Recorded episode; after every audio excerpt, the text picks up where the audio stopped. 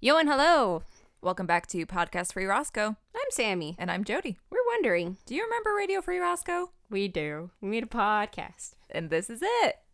So today we're talking about episode 12 of Radio Free Roscoe, Call of the Cougar. Yes, so Call of the Cougar first aired October 10th, 2003.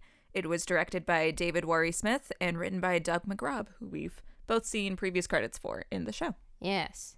It features guest appearances from James Doria as Steve Carter. Uh, this is one of three acting credits on his IMDb page. Uh, another one of them is from this year, Cherry Yes. Picker, starring Canada's sweetheart Colin Mockery. Yeah, that I I took a look at the page for that. It sounds insane. Four adorable little girls plot to brutally murder a hockey player after they mistake an act of lovemaking as an attack on their mom. Sick. Yeah. What what a fun little treat. So he plays physiotherapist in that. the the seminal character. Yes. Um, but you can also find some info about him on the Comedy Coop website Yeah. for um, I guess the series Golden Bros. Yeah. So uh, the premise for that says the Golden Bros make an attempt at creating a commercial for their family-owned restaurant, Golden Star Hamburgers. I can't tell. It's Golden Star Hamburgers an actual restaurant? It is, and James Doria is actually a He's- manager at he's the, the restaurant. restaurant manager for it, yeah. he's just made a comedy series at his restaurant. Yeah. Um, he's got a little bio on their webpage. So it says From Concord, Ontario, James Doria has been writing and acting since 2002. After high school, James was admitted to Ryerson Theatre School and later the conservatory program at Second City. With his love for comedy, James continues to pursue many acting and writing projects while working at his father's burger joint, Golden Star. Played Steve Carter in Radio Free Roscoe. Yes, Like, deadass says it at the end of his bio. I love that. Like, yeah, that's his, his big claim to fame. It's so good. Yeah, I, I f- I found his his Instagram is one of the first things that comes up. It's just Yeah. very wholesome. It's just full of pictures of his family and his cat and Yeah, it's stuff. just him goofing around with his kids. It's very Yeah. sweet. So thank you, James Doria. Thank you, James. So wholesome compared to he's su- his character is such an asshole in this yeah. episode. Yeah. He seems like a wholesome fella. This is also like a good 15 years ago. That's true. also featuring Manny Nasri as Crunch the Cougar. Their mascot's name is Crunch. I, I did a bit of digging on Manny Nasri. Um, he put out his first feature film, I think, a couple years ago, and I get major Tommy Wiseau, Neil Breen vibes from it. oh no. I'll also just share if you go on his IMDb page, he has a gigantic biography that he wrote himself, which is kind of amazing. But my uh, my part that I really wanted to share is he has a personal quotes section. Uh, here's here's one of the quotes. Uh, this is a personal quote from Manny Nasri. Three temptations torture people sexual desire, pride, and lust for wealth. All the misfortunes of mankind come from these three cravings. Without them, people would live in happiness. But how can we get rid of these terrible illnesses? Work on yourself and improve yourself. This is the answer. Start the improvement of this world from within. There's some wisdom from I'm, Crunch I'm the always Cougar. quoting Man- Manny. I'm always saying that to people. He, you know what my boy always says. Oh yes. So those are our two uh, guest stars for this episode. So I was listening to Radiohead's Subterranean Homesick Alien, and I remembered this time when I was in New York and I listened to it on top of the Empire State Building. It captured the perfect moment. So we start the episode in the radio station with truly a wild conversation all around. Yeah. the gang is talking about the songs that would be on the soundtrack of their life and kind of talking about very meaningful songs for particular points in their life. Robbie is talking about this like spiritual experience he had listening to Radiohead Of on the top course. of the Empire State Building. So every fourteen-year-old boy's dream. Yes, like assuming that this happened like a couple of years ago. Yeah. Every twelve-year-old boy's dream. That's that's a big impact for like a 12-year-old to take away being like I was on top of the world. I was looking down on a cloud. like it's it's a it's just a big and then statement. my mom called me. like when I was like 14, I was listening to what? Don't Trust Me by 303. like very different music experience. yeah, that was my definitely. I was in the the the thick of my my cam years for sure. Yeah, that was like prime all time low time Yeah. where you're just misunderstood. Oh yeah. so Robbie's got a lot of clarity on his life. We've got Ray predictably coming in and joking a- about spitting on people from the top of the Empire State Building. And then Travis joins in. Oh wait, we can't we can't skip out the fact that Ray says he made out to the bare naked ladies. Which Ray A says is is- wild. yeah, Ray says his like makeout her first makeout song was "In the Car" by Bare Naked Ladies, which is just That is not an artist I would consider. I would align with romantic times. The dulcet tones of Stephen Page. Mm, shoebox. Show me your shoebox of flies. uh, truly, that's a that's a CanCon moment right there. Yeah, yeah, it's it's a fun little ref. I do like when they have these moments where they they just talk about other artists on Yeah, the show. That like was cool. especially like throughout this episode and and throughout a lot of them just them plugging the names of like actual bands in the show where it's like it's not even you know cool to have reference to canadian artists but to have them like actually diegetically in the show Mm-hmm. Yeah. being like talked about and kind of promoted in that way it's very cool I'll always associate my first time in a sensory deprivation tank with Yokoyama's Dream of Moonflowers. I think you've been in the tank too long, pod boy. Oh, Travis. Good God. what I mean, when you're a teenage spy, I guess it's part of your training. I, I love that like they can't give Travis any normal experiences. They were like, what's what's a weird thing for a 14 year old to have done? Be in a sensory deprivation tank, which if you're under 16, I don't think you can do without a parent. So like you're just chilling with your parent in this like dark wet tank. Well, they are very Euro after all. Oh yes. There's no rules. There's no rules. What you guys never uh never have been to a sensory deprivation tank party? He's living large in his own personal party barge. And that barge is a sensory deprivation tank. With his parents. It's very Euro. So what song takes you back? Well, I'm uh, I'm looking in the other direction. I've just made a mix CD for things that are going to happen. I remember we both had a phase where we made mix CDs. oh yeah. What were like some of the tracks on yours? Oh lord. Well, I wish I still had them. Yeah. I, I don't know why, but you know, every now and then, like you go through a cleaning phase and you throw stuff out, and then years later, you're like, why did I throw that out? Yeah. I do have the cover art for them though. Oh, nice. did like all every mix CD would have like some anime girl on it that I drew and colored Yeah. in pencil crayons. I, I I very much copied you in doing that because I thought it was cool. I am the coolest. Don't ever doubt it. um, my mix CDs. That's a good question. I feel like I had a couple Evanescent songs on there. I had a I had a Kelly Clarkson song on there. I think it was behind these hazel eyes because it was Hell like, I yeah. have hazel eyes. Nobody like everybody talks about since you've been gone. Nobody talks about behind these hazel eyes. Oh my gosh. it slaps so much so feeling hard. Mm. in that song. But I also had stuff like the Can't Fight the Moonlight remix. Yep. any any basically anything I would listen to off of Sailor Moon AMVs. I also had a lot of like Inuyasha songs Oh, because they had like so many the- opening theme songs, so I had like a few of them. right. On like it was, oh man, it just makes me wish I still had them because it was this weird mishmash of J-pop and songs from video games and like one or two popular songs that I liked here and there, all from LimeWire. yeah, yeah. It was all LimeWire bear share times. yeah, yeah. Yeah, I remember. I think mine were all songs that I'd basically gotten from watching TV and movies. It would be like an individual song. So like Michelle Branch was my favorite artist when I was a kid Yes. because Everywhere was featured in an episode of Lizzie McGuire, one and that with was the the, first time that I pudding. heard it. Yeah. yes, the boy with the pudding. Yeah. Um, so mine was like Everywhere by Michelle Branch.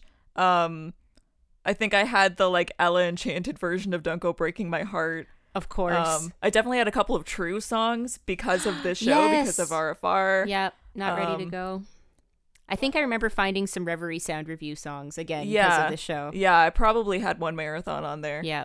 That's what girls do from the Powerpuff Yes. Girls movie. Yeah, Us oh, Against the World from Liz Atomic McGuire. Kitten, yeah. Ah, One Girl Revolution from Cadet Kelly. I Like think I had a bunch of those too. like it was very much like what song was featured in a decom that I Mm-hmm. can pull out and listen to forever. oh, I remember one of my big songs was like Boston's One in a Million, the one that plays in Miss Congeniality. Oh my You're one in a God. million. Once in a lifetime. Yeah. I forgot about that until right Freaking now. love That was that definitely song. on mine as well. yeah, it was a heavy rotation song when I was 12, 13. um the the tide is high the version from liz mcguire Yeah, yeah, yeah. a lot of liz mcguire Lots of Featured Lizzie in my McGuire. life. Some good content. Man, we should get back into like mix CDs. well yeah and like i like the thought of like making things for each other Yeah. and like you can do that with playlists nowadays but there's something about the physical cd and kind of the surprise of it when you can't Yeah. see the track listing That's so true. and having it very much curated to be played in that specific order yeah, is is a cool feeling and you can add like art to it and stuff Yeah, like that. yeah. That was my my first anniversary with my partner, I made him a mix CD. Oh, Still have it somewhere. that's cute. I'm intrigued. Why don't you play us a song off it? Okay, um, well, here's a new song by Paper Moon. This is kind of in the same vein of of the mixtape conversation, but what songs are on the soundtrack of your life, Sammy? Like, what are some particular songs that bring you back to a specific moment or that you associate with like a major thing in your life? Well, since we were just talking about it, Hel- um, Helena by My Chemical Romance. Of course. That was like a big moment the first time I ever heard that song, and I was just like, oh, my heart. Yeah. I, I think I have less songs that are associated with big moments in my life. Like I never had like a relationship song, so it's Mm-hmm. like I don't associate like a song with like my first kiss or my 1st Mm-hmm. relationship or anything. But there are some songs where when I hear them it brings me back to a specific moment in my life.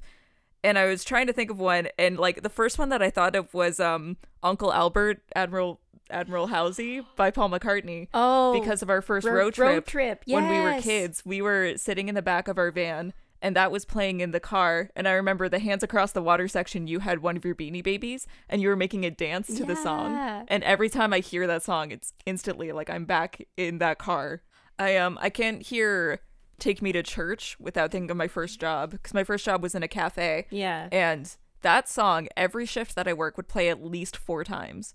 Like every single day, I just Yeah. heard it constantly over and over again. So anytime, and it's a beautiful song, but it just brings me back to like my shitty first job working in food services. You know, I have a few songs like that too. Like there's that one um there's that one was it Usher's like da da da da something's I'm falling in love again. Oh yeah, yeah, yeah. Yeah, that makes me think of uh, working uh, one of my first jobs at a Halloween, like a seasonal Halloween Oh, store. yeah. Because we were totally listening to one of those radio stations that played like the same five top hits over and over again. Yeah. I I like not a specific song, but I associate basically the entire last 5 years soundtrack with like a major breakup in my life Ah. cuz the first song in that soundtrack is Still Hurting, which like for musical theater people is like a very um I guess like overdone female audition piece cuz it's just like the main character singing about how she's still hurting from this relationship and I'm like, "Oh, that's me. I'm hurting." Oh, So like, Jody. I love the soundtrack, but every now and then I'll listen to it and be like, "Yeah, I, I really felt this." Yeah. after after that time, Moo Lily, that's me and you.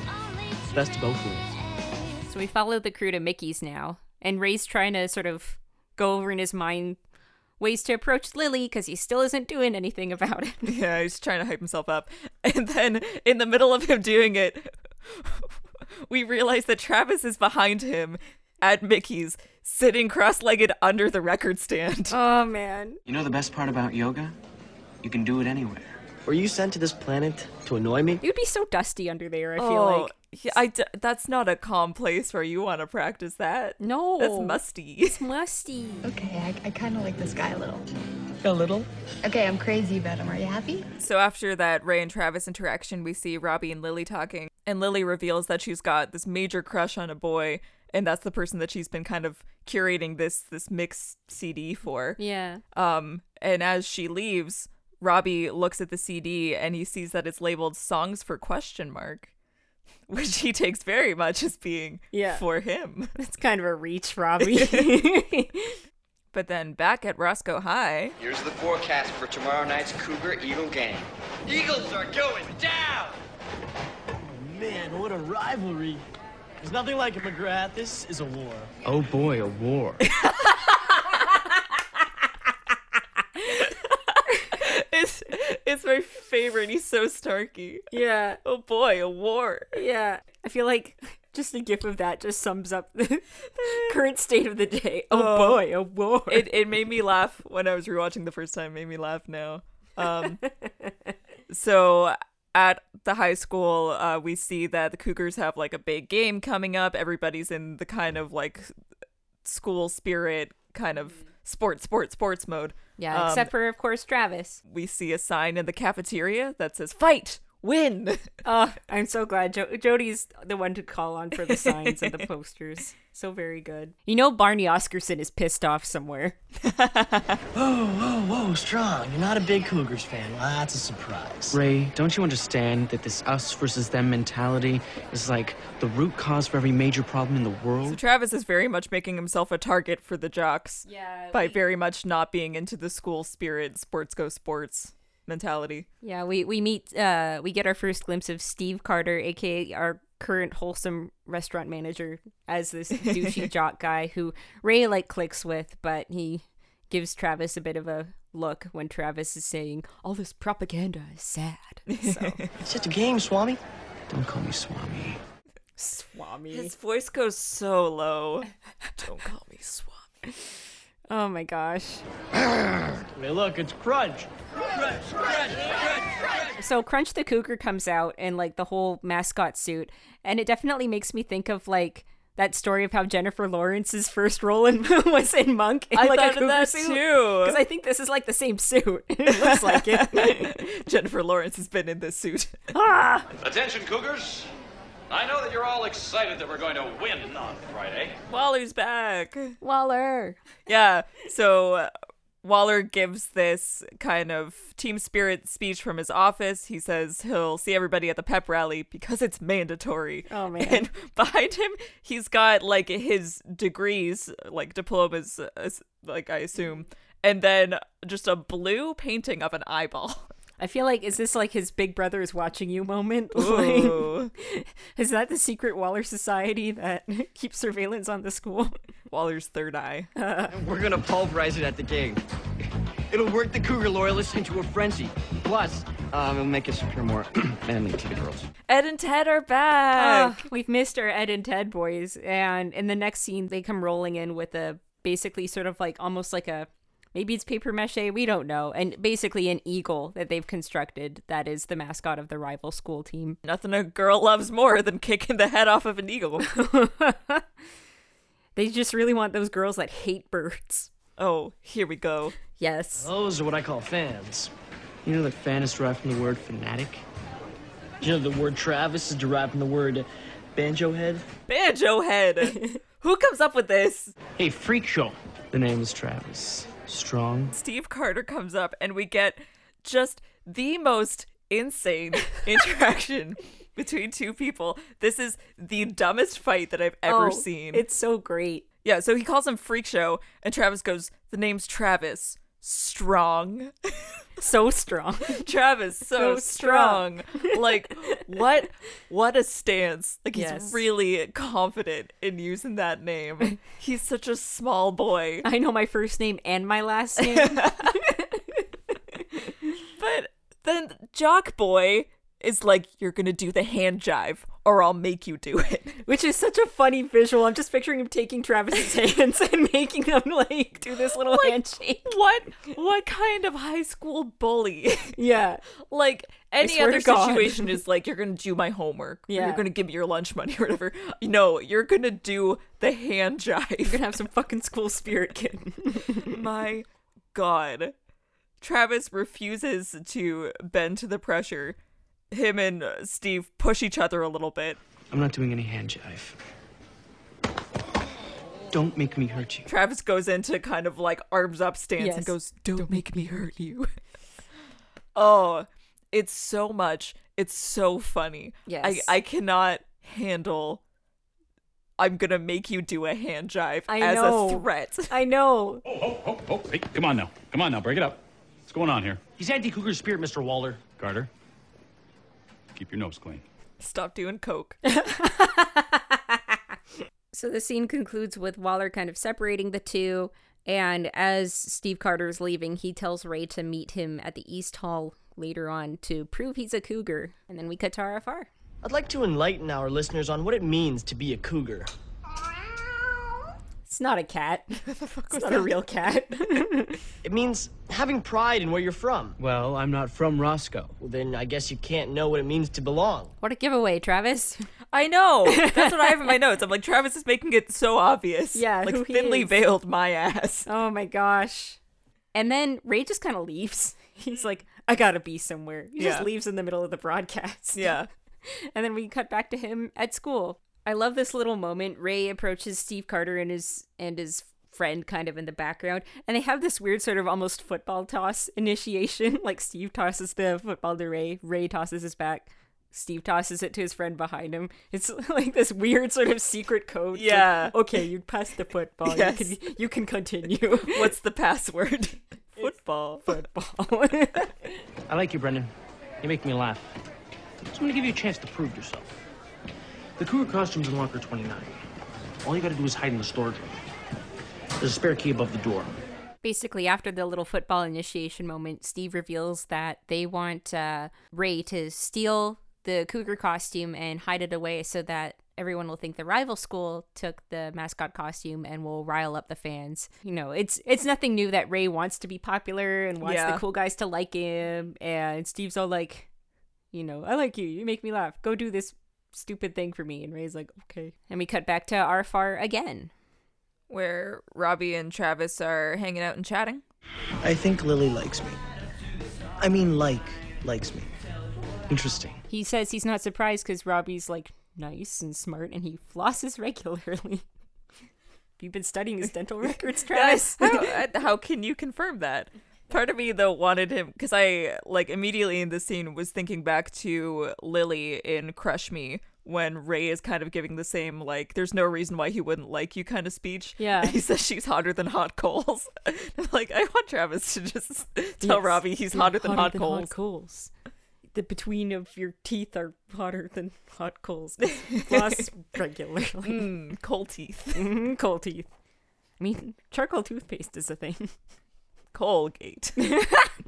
So we get this nice little moment where Travis kind of advises Robbie not to worry too much about it for now because Robbie, it's funny, he's very on the fence a- a- about whether he or not he likes Lily as more than a friend. Suddenly he's like, yeah, but what about Ray?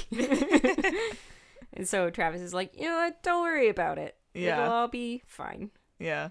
And then we cut back to Ray having stolen the cougar costume, which, you know, I feel like somebody would have seen, but they don't somehow. he jumps up to get the hidden key and he like kind of shouts down the hallway as if like there's spectators for him to like cheer him on and Yeah. like doing this big thing which that's it's not subtle it's No. not good when you're trying to sneak around Yeah. But I then- stole this thing. Look at me. look i did it i gonna did take it i stole the thing Yeah. but uh before he- he gets the chance to actually hide the suit waller comes down the hallway and for the second time we get these like waller post school like pump up Yes. speeches Daniel Waller, burning bright. Who's the principal? You got that right. I love it. Oh man, Weller's so good. Oh. amazing. I I want to make like a motivational track out of all of the Waller things. That's such a good idea. Oh, it's it's so good. Um, but they have this kind of like moment of Ray being like school spirit, go Cougars, and uh, what what is it that that Waller He says? says like man to man they might beat us, but nobody can beat us when it comes to the fast break or something like that. And Ray points out that fast break is basketball. and Waller's already walking away, and he just kind of like turns and like does this like weird like pointed little like smile. He's like, yeah, whatever. And he's like, yeah, walking away. I I love it so much. It's such a funny visual. So we leave Ray just narrowly missing being caught in this heist he's pulling off while Robbie is kind of having his own moral dilemma of what to do about Lily. And that takes us to our CanCon commercial break for today. And today we're talking about Ned Snoot. My god. There once was a boy who wanted a pet. When he got to the store and it was all he could get. He brought it home, but to his surprise, the newt just lay there, he was barely alive. The pet store owner knew what to do. He gave the boy a can of simple food. Ned's Newts, he's so humongous. Ned's Newts, they're real. Slaps. Yeah, the, the Ned Snoot theme song is is wonderful. Ned Snoot is a Canadian German animated series created by Andy Knight and Mike Burgess, co produced by Nelvana and TMO Film GmbH in conjunction with Studio B Productions. The series aired on Teletoon from 1997 to 1999. Oh wow. In the United States, the program aired on Fox Kids. I didn't realize it was a 90s show. Yeah. So the series begins with Ned, who's a balding child. He's like bald with two little like hairs. He's like got Charlie Brown or Caillou's disease. I got that Caillou disease. and he's he's been dreaming of having an exotic pet and he scrapes together enough money to go to buy a pet at the pet store buy enough money he has like a buck 65 so the pet sh- uh, the pet store owner sells him this little blue newt that doesn't really do much so Ned's like oh this sucks and he goes back to the pet store and he's like, hey, this newt doesn't do anything. So the pet store owner gives Ned a can of Zippo newt food, but warns not to feed the newt, Newton, too much. Um, so Ned feeds Newton a little bit of food, doesn't really do anything, so he just kind of leaves the can there. And then Newton ends up devouring the can of food, and then he transforms into this giant blue version of himself who is constantly like doing different like celebrity impressions and causing hijinks and just making a mess of things and he always sort of conveniently turns back into tiny newt form So just in he's time just to the get- genie from Aladdin. we're, yeah, we're gonna get to that. Actually. Oh boy. but yeah, not to dunk on Ned's Newt too much, but I feel like it falls into that category of theme songs where the theme song is the most memorable thing about the cartoon. I I want to kind of take that as a euphemism and just work into daily conversation. I mean, like not to dunk on Ned's Newt, but Newton is voiced by Harlan Williams, who's kind of this Canadian comedian who played a lot of small parts in different 90s comedies like Dumb and Dumber and There's Something About Mary. He that played is like a familiar. state trooper, things like that. Um, he still does a lot of voice work. The one role that stood out to me personally was he played Carl the robot in Meet the Robinsons. Oh, And it's funny once you start listening to him in Ned's Newt, you can really you can really hear it. Here's a little gem from the Wikipedia regarding information about Ned's Newt. Um, I love when you you get weird niche information like this sometimes. In season three, episode eight, Newton proclaims that he is a member of the genus Triturus, which are crested or marbled newts native to Europe. Newton also mentions the species name Vitersensis, which is not a cataloged member of the genus who the fuck took the time? like I love the idea that like some sort of like newt enthusiast really just latched onto the show and Yeah. needed to like is- is- check the the facts for it. It's like that one time we were watching like we were watching some I feel like you and I were watching some crappy Netflix animated show about horses or something like that. And then like looking at the reviews, they were like they did not saddle the horses properly. Oh yeah. oh, I remember that. Those are my those are my favorites. They're very good. Yes. yeah basically ned's newt were the was this episodic show about the chaotic adventures of ned and newton like ned navigating school having a giant crush on his neighbor linda um you know trying to hide newton from his parents all that sort of hijinks throughout every episode newton would be rapidly transforming between different like characters or character impressions like you had stuff like in the first episode alone you have the flintstones you have rocky Tough day at the office, Nettie boy? What happened? No, let me guess. Some bully did this to you? Adrian! No. so yeah, you have Harlan Williams playing Newton doing all these impressions, but that wasn't actually the original concept for the show. I ended up finding one of my favorite websites on the whole internet is the Lost Media Wiki, which finds all sorts of weird, lost, obscure stuff. And they found um, recently, I think like last year, they found um, the pilot episode of the Nelvana series. Oh. And basically, on February 23rd, 2010, Steve Shiner, a Canadian writer, producer, and director who worked at Nelvana during the mid 90s, posted an entry on his blog revealing that he loved the pilot but was disappointed that the final series never lived up to the potential of it. This is what Steve had to say, and this is from Lost Media Wiki. Here's the opening from Ned Snoot, which was developed and produced at Nelvana during my tenure there. The show came from an animation done by Andy Knight and Mike Burgess for Red Rover Productions Limited in Toronto. Before I go any further, I want to say that I loved this pilot and I still do. It's great, it's hilarious, it tells you everything you need to know about the show. And that's the problem. It's too damned good. The series couldn't live up to the promise of the pilot. First, the audio that is on the show opening is not what was in the pilot film. In the original, whenever the newt spoke, canned TV and movie dialogue came out of his mouth. He learned to talk by watching TV. It was everything from Wilma Flintstone to John Wayne. Hilarious, but due to rights clearances, they'd never be able to do that on the show. Of course. They settled for an actor doing impersonations, which was okay and practical, but it was about a mile below what they showed in the pilot film. Likewise, the design and quality of animation was top notch, brilliant but unsustainable on an episodic TV budget. They promised too much. While the series did run a full three seasons in production, in my opinion, it never lived up to the potential of the pilot film. There was nowhere to go but down. Oh. Basically, this pilot episode for Ned's Newt that has been recovered and shared on Vimeo is exactly as Steve says. Every time the Newt opens his mouth, it's just like a canned piece of dialogue from TV or movies. So you can actually watch the pilot? Yeah, it's on Vimeo. Hell yeah. Yeah, and it's it's actually kind of neat. uh, As you're watching it, I kind of clued in that a lot of the the they used a lot of clips from the pilot to make up the opening theme sequence in the actual series. Yeah. so that's kind of neat. Yeah, it would have been interesting, but as Steve points out, probably kind of impossible to clear all the rights. Yeah. for all of those uh, for all those clips. Is But the animation the same? yeah, yeah, it's it's it does look a little bit crisper, I guess. I mean, you know, it's it's tricky when you have to do a run of like what sixty five episodes or Yeah. something, and you have to produce it fairly cheaply because Nelvana is producing every single animated series Yes. in Canada. It seems like. I think we'll we'll just move right along to uh, what's become one of my favorite parts of this segment, which is the reviews. Sadly, there isn't a change.org petition for Ned's Newt. I think most people have forgotten about it. But, um, I have I have a couple not so good reviews and then a good review. So we'll share the not so good ones first. These are from TV.com.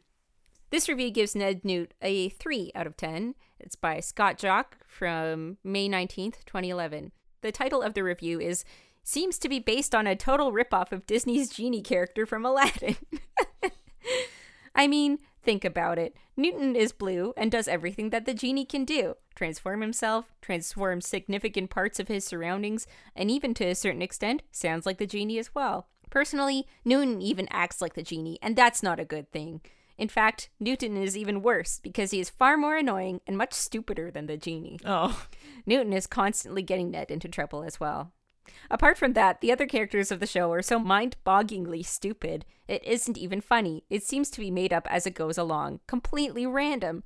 That's all there is to it. That's my review. The show gets a three from me. Oh my god. That's become my favorite trend in Yes. these reviews is people like needing to sign off of their reviews. a being like, concluding that's it. sentence. This is this is my thesis. Um, that's it. in conclusion. yes. Here's here's another great one from TV.com that gave the show 4.9. This is by Uber Ito from May 22nd, 2006. The title of the review is A Questionable Show That Makes You Wonder Should It Be Legal? the content repeats the title, so a questionable show that makes you wonder should it be legal? I say, why? It's so lame. The animation, voice, and everything are lame. It tries to be funny with references, but no one gets them. Animation is okay, and plots stink. When they try to be funny, you shake your head. Most likely, you will turn the channel before watching three seconds of the show. That is, if you can even find it. My question is why would you want to find it? Sorry for the negative approach, but this show truly has no value. How did the Canadian show even last 20 episodes? Ouch. I'm question mark and I'm wondering, why would you want to find Ned's nude? Uh, and then here's the last review. This is from IMDb. Best show about a six foot newt. This is by Know It All, and it was posted Where's on the competition? I know. This is posted on April second, two thousand one. There had never been a better show about a giant six foot newt harassing a big eared child. and that speaks volumes. Ned's Newt is one of those shows you never read about in the paper, but it's still one of the best animated television shows out there. Ned is cute and all, he really is, but he doesn't hold a candle to the real star of the show, Newton the Newt. This little purple entity can become hilariously funny once fed Zippo, and when that thing grows, there will be no end to the wordplay and the pop culture jokes. It's like seeing the mask meet Ren and Stimpy, only much, much better. Oh. So, if you're looking for a laugh, look no further. It's not just an animated show. It's fun for kids and adults alike, only in different ways. The kids will enjoy the fast paced animation and the slapstick humor, while the adults will find references to Shakespeare and Bill Gates' spleen rupturing hilarious. See it. Have you ever th- laughed at something and, and thought to yourself, boy, that is spleen rupturing hilarious?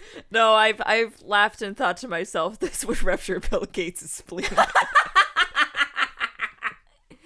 Yes. See it.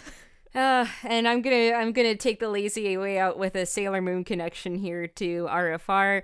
Uh, Ned was actually voiced by Tracy Moore, who was the Oh. voice of Sailor Moon for the first half of the first season of Yeah. Sailor Moon, and of course, Sailor Moon, Tracy Hoyt, Miss Mitchell. You get the picture.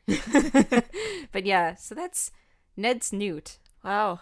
Yeah, I remember that was one that we watched, but yeah, I just very vaguely remembered the art style. Could not tell you the plot of any episode. No, I mean, and fair, you know, if it aired in the late 90s, I was like two. and there's not much plot to it. I remember talking about it with friends at school when I was like eight. I had Oh, this yeah. one friend who really liked to watch it, and so we'd talk about it. And when I thought about it, I'm realizing, boy, I pretend to like things that guys I liked like for Oh, a yeah. long time. Yeah. The, the worst example was a few years ago. I pretended to like The Big Bang Theory for a guy. Oh, I remember that. Yeah, that and was then bad. you you brought the DVDs home and we all watched them as a family, and it I'm sucked. so sorry I put you through that.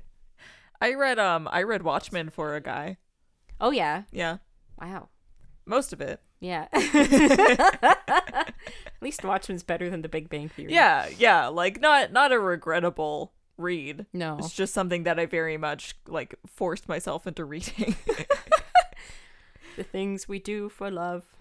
the things we do for high school crushes. No, it's true. So that's our CanCon commercial break. We really should be studying. I say we just take a break from all this book learning. Back in RFR land, Robbie and Lily are hanging out in Lily's room. And we get um kind of in the same vein of our look into Ray's room in the previous episode. We get kind of more of a look around Lily's room than we did the Yeah. last time that we were here. So I many do have some posters. some notes about the posters in her room. So uh, we can see posters for the All American Rejects. Yep. Uh, there's two Sonic Youth posters that look exactly the same and they're right beside each other. I think they're two identical Sonic Youth posters. That's great. Um, there's one for Newfound Glory. There's uh, what looks like two Danko Jones posters stacked on top of each other, and uh, an AFI poster. So, AFI, man. Fun, fun insight into Lily's music taste. I do like the idea that the set dire- decorators had two identical posters, and instead of being like, "Well, we'll just leave one off," no, we have to have constant posters. Or they could have put them on like two different walls, Yeah. so like you wouldn't be shooting them both at the same time. But I'm pretty sure they're right beside each other, like the same poster. that's very good. So yeah, Lily and Robbie are hanging out at Lily's to s- ostensibly study, but they're just kind of hanging out. But of course, Robbie is reading into everything that Lily does now. Yeah. 'cause He's convinced that she has a crush on him. Um, okay, well, do you want to hear a song from the soundtrack of My Love Life? Sure, why not?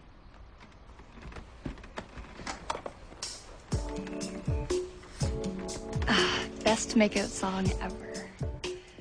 Okay, how fucking weird is it to listen to a makeout song just like chilling with your best friend? Yeah, like I'm just gonna sit here and close my eyes and think about making out with somebody while you sit beside me. Yeah. Is that cool? And then we're gonna study. Also, these 14 year olds have a lot of like makeout songs at the ready. Robbie thinks that this is a hint because Lily is sitting there with her eyes closed listening to a makeout song. So weird. So he Do that with your friends. he starts to lean in and then he catches a glimpse of these photo booth posters on Lily's wall.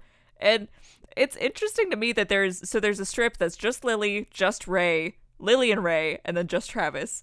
There's no photos of Robbie. Which is interesting, but also I would give anything to have a copy of the Travis strip of photos because the poses that he's pulling, at one point he just looks like he's asleep Uh, they're they're very fun you know like a fun little like piece of prop set deck of you know probably the actors just goofing around and having fun but the travis ones are just so good Oh, he's doing his little like touching his temple. yeah he's like thing. poking his temple and then in the like third uh, frame of it it just looks like he's just kind of like He's asleep just- yeah, like he's just dead kinda on the looking off to wall the side. That's great. yeah but um obviously the the pictures of ray and lily together throw robbie off and he's like i, I can't do this I gotta go. What? We haven't done anything. I know, another time, okay? So Robbie kind of books it out of Lily's room because he's kind of, um, he's all mixed up in the head, and so he leaves. And then we cut back to the cafeteria where Travis is just hanging out under a cafeteria table, Like, He's got his microphone out um, that he'd been kind of putting together when him and Robbie were talking in the station, and he's just capturing samples of people to add to his soundboard. Yeah. But he's just, he's sitting under a cafeteria table as if that's subtle at all. yeah. And now everybody knows you're a spy, Travis. Come on. he looks insane. I one of my favorite things is one of the first things we hear is clear as day. We hear somebody say to their friend, "Hey, Sandy," which made me immediately think of your John Travolta impression, which you now have to do. Yes. Uh, okay. Uh, uh, if if this is what our podcast has turned into, I've got a couple of good impressions. Yes. Um, one of them is uh John Travolta. So here it is. Sandy. That's it. Um, I do have a new one for you. um, this is my impression of if Benjamin Button was in Dazed and Confused. Um, here it goes. That's what I like about these high school girls. I get younger, they stay the same age. oh God, you have to incorporate that into your stand-up at some point. That's very That's funny. that's the entirety of my next set. Oh, I love it. I'm booked for 10 minutes. I'll do 10 seconds and then I'll stare at everybody. Yeah. Do seven John Travolta impressions. Yes, I just say Sandy eight times a minute. Yeah. oh, so good. But yeah, so Travis is picking up all these odd little scraps of conversation and he ends up accidentally overhearing. Oh man, when they find out Crunch is gone, they're gonna go nuts. I didn't think you had it in you. Attention, students. This is your principal. I have some bad news. So, over the school intercom, we've got Waller making the announcement that Crunch has been stolen and we all need to amp up the school spirit. And while he's giving the speech, we get the return of that like militia music that we had when he was talking about Cougar Radio. And he's throwing darts at a dartboard that has an eagle head on it. Yeah. which is very interesting imagery. it's a good thing this is a Canadian show. So we've got in the cafeteria again after Waller's speech, Ed and Ted painting themselves in school colors, half blue, half orange, shirtless, Yes. amping up the crowd. Oh, man. Ray's looking super conflicted and Travis kind of tries to reach out to him and Ray brushes him off. You don't seem too fired up. As usual, wise man sees all and knows all. No person in this show knows how to sneak around. No. Ray is like like his back is entirely tense and his arms are like straight at his sides and he's like hopping on his feet. Yes. like he's like doing this weird like dance, not even walking in like a straight line down the hallway, Oh kind my of like goodness. just kind of hopping around back and forth. Yeah, Ray's tried to break away from the pep rally crowd to get the crunch cougar back and he's not being surreptitious about it at all. No. For for having secret identities, these kids are awful. Oh, yeah. Freeze! You're back! Don't move! Turn around slow and no one gets you. Ed, Ted, uh, he gets caught in the hall by Ed and Ted, the hall monitors, who, oh my God. I, f- I fully believe that they were not given these like uniforms. They made these themselves because they're wearing like those kind of like uh, police chief, like almost like a brimmed- naval officer. yeah, like hat. naval officer kind of hat and like a sash that says hall monitor and white gloves. little But- white gloves. But they're shirtless. yeah, in orange and blue paint. it's it's such a look. Oh my god! Like, Like what, are the little white gloves for? I I fully I don't think this is an actual title. Oh my I think they gosh. just made these for themselves and are standing in the hallway and the teachers have tried to stop them and they Yes. can't. They're like fuck, it's Ed and Ted, man. Yeah. We we can't just let them be. We are your chaperones of the hallway. Then we get um Travis in uh the second worst wig that we've seen him in. Yep, true. Uh an orange like half and half orange and blue afro which like ooh, customized. Yeah, this school is is uh, on it when it comes to their sports fan. yeah. gear. So he like reports some sort of fake fiasco interference from another team to Ed and Ted to get them off of Ray's case. It's my problem, Strong. Plus, I already owe you one. you're keeping score? Haven't I taught you anything? You're all right, Swami. Haven't I told you don't ever, ever call me Swami? Swami in Hinduism is an ascetic or yogi who has been initiated into a religious monastic order. Uh, Ray, Travis is a Buddhist. Come on. God, uncultured. Travis does this almost sort of Vulcan pinch thing on Ray's arm. Yeah, just like squeezes his shoulder, and Ray suddenly in agony. Yeah. While Travis goes, "Don't call me Swami." Or he'll kill you. and then Ray says he'll, he needs Travis to show him that technique, and Travis says, You're not ready. One day you will be recruited. and then I will make you do the hand jive.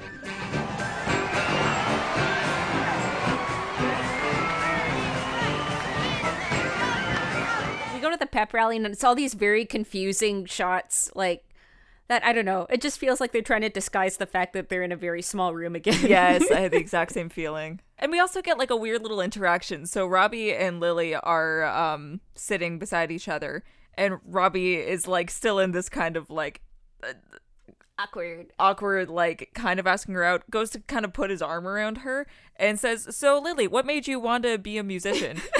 Which he already we've established he knows the answer to that. yeah. Cuz he's the one who named her Shady Lane, Yeah. which was the song that made her want to be a musician. it's true It's, it's just a very weird question for them to pick. yeah and such a weird kind of confused attempt at small talk in the midst of a pep rally Yes. and she's like, what? What are you doing? Looking for this, Brendan? Had to try to be a hero, didn't you? So Ray and Travis are trying to pull off their heist. Ray gets to the supply closet where he hid Crunch and is trying to find the spare key. And Steve Carter beats him to it, and he and, and Football Lackey basically kind of muscle him into the pep rally because they've got the keys.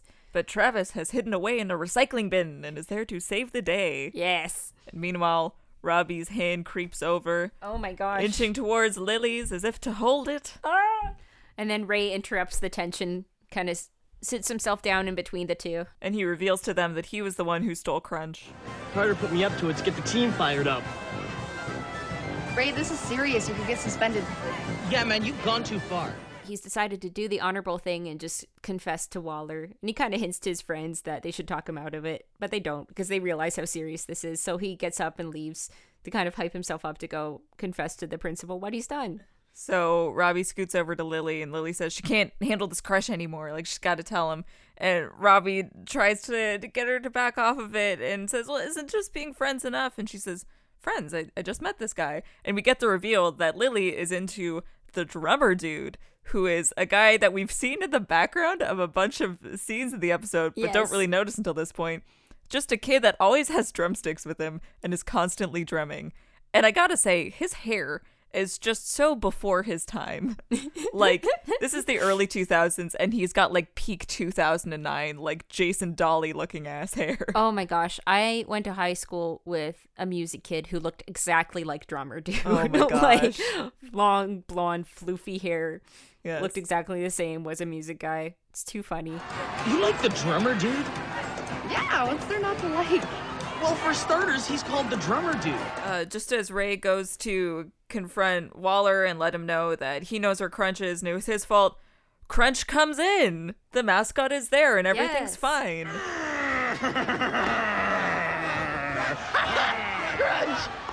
Ed and Ted kind of goad him on to destroy their eagle, and he freaking karate kicks the eagle's head off. Roundhouse kicks the head off of this eagle, and then we get my favorite shot. We cut to the kind of audience reaction, and we see this one kid holding a sign that says Cougars, and he's just wide eyed with his mouth open, just shaking. Like, it doesn't look like he's cheering, he's just like shaking. Oh God! Crunch, that is not very sportsmanlike. So he takes him out in the hallway, takes the head of the mask off, and reveals that it's Travis. It's Travis in the mascot suit. A very wide-eyed Travis. Yes. like his eyes are popping out of his head. Very shocked. It makes it honestly makes me think of that clip you showed me of the Masked Singer, where they pull the mask off of Donny Osmond. Donny Osmond. Oh, it's my favorite. If if you can, please just go look up the reveal for Donny Osmond on The Mass Singer. Sorry for spoilers if you didn't want to know that Donny Osmond was on The Mass Singer like two years ago. It's very But good. It's it's just the fact that the camera zooms in as soon as he takes his mask off, and Nick Cannon just shouts, Donny Osmond! And he's so sweaty. He's so sweaty. But yes, this is my favorite mass singer reveal. I have to wonder how Travis got the costume because Steve Carter had the spare key. Yeah, how did he get in there? It's just killer man skills. Spy shit. Spy shit. Just spy shit. I don't know. I don't know, He yokeed the door open. Just roundhouse kicked the door. He just punched it. yeah, probably. Just did a little one inch punch, and the door dis- he went and disintegrated. punched the door. This little stunt's gonna cost you. Big time. But I did tell you to get with the program. So, congratulations! You're the new mascot! So Waller wants to punish Travis, and he realizes probably the best punishment would be to make Travis the mascot. and Travis is like, oh god, anything but that. it's very good. I now I really want to see Travis in like the mascot costume, like doing yoga and stuff. oh, Like, yes. he just changes Crunch's image. It's like in the middle of like a major like football game, and he's just like sitting cross legged on the ground meditating. yes, I want to see that. I, I want to love see it. Travis Crunch. I love it. So back at RFR that day, we get an update on Lily's date with the drummer dude, and we find out that the drumming got really old really fast. Yeah, I kind of wonder how she was attracted to that in the first place because I feel like it's just annoying. Yeah, like he's just he had drumsticks with him, and every like little bit of background that we saw, yeah, like, why? I want to date that guy. why haven't the teachers taken away his drumsticks? That's true. Actually, I have a new song on my soundtrack, one that really captures the moment. Here is Scorched Toast.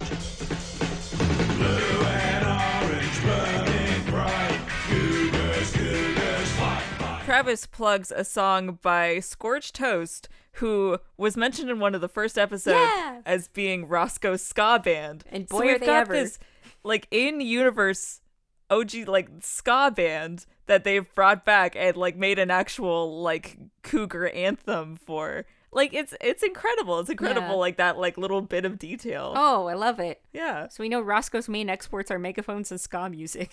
there's so much ska in the soundtrack and now it's like in the universe as well like this like fictional ska band that they made Scorched toast. it's amazing but as the song is playing all of the guys start drumming like kind Yeah, of uh, oh. doing little drummer dude impressions. fake drumming just to to bug lily and it's it's so good there's gonna be so many gifs of Yeah. just these boys drumming because they're it's it's a fun little bit Travis Um, pulls out his bongos. yeah, again. Travis pulls just has bongos in his booth and plays his bongos at one point, and Lily just goes, "That's true. Boys mature slower than girls, and Boys be boys.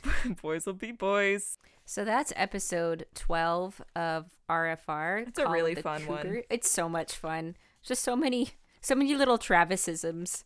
Yeah, Real good. So let's go over to Mickey's disc. yeah. So over in Mickey's discs for this episode, um, not too many tracks listed for this one. We've got "The History of Punctuation" by Paper Moon, "Only Dreaming" by Sterling, "This Heart of Mine" by the Red Hot Valentines, and "Love Is Blind" by Elise Besler. Um, I would say the history of punctuation's my favorite song from this, Mine too. This one, oh yeah, definitely.